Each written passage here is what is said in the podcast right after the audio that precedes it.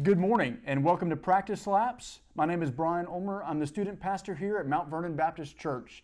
Uh, several years ago, I saw a post from a famous pastor that uh, I follow. His name is H.B. Charles Jr., and he had a plaque that he had uh, put into the front of his pulpit um, so that he could see it while he was preaching. And the plaque said, Sir, we wish to see Jesus. And he had that plaque put there as a reminder to him while he was preaching to keep Christ at the center and at the focus of his sermon. And he gets that from John chapter 12, verses 20 through 26. Now, among those who went up to worship at the feast were some Greeks. So these came to Philip, who was from Bethsaida in Galilee, and asked him, Sir, we wish to see Jesus. Philip went and told Andrew. Andrew and Philip went and told Jesus.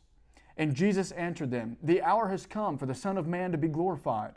Truly, truly, I say to you, unless a grain of wheat falls into the earth and dies, it remains alone. But if it dies, it bears much fruit. Whoever loves his life loses it, and whoever hates his life in this world will keep it for eternal life. If anyone serves me, he must follow me, and where I am, there will my servant be also. If anyone serves me, the Father will honor him. So, there are a few things that I want to bring out in this passage for us today. Uh, number one is I want us to realize that we need to be living a life uh, to the point where when people look at us, do they see Jesus? Okay, and so for you today, that, that, that may look like this. Are you living a, a, a Christian, godly life to where the people around you know, oh, that person is set apart? That person is different than my other friends or from the rest of the world. And so I can I know that I can approach that person with certain spiritual questions, right? Because all of us in this world we're searching for something. And you may never know that, that your best friend or your, or your coworker or whoever it might be may have a desire to ask somebody a spiritual question. They may be, they may be struggling with something in their own life and they just want answers. And obviously, as Christians, we know that the answers to life's problems are found in the scriptures, in, in the person and work of Jesus Christ. So we want to be a people, we want to be a person where we, that those individuals in our lives know that they can approach us with whatever question they may have, whether or not they're a Christian, right? And just like in our passage, we see that Philip was, uh, was there during, during the feast, and Greeks came up to Philip and they asked him, they said, Sir, we wish to see Jesus.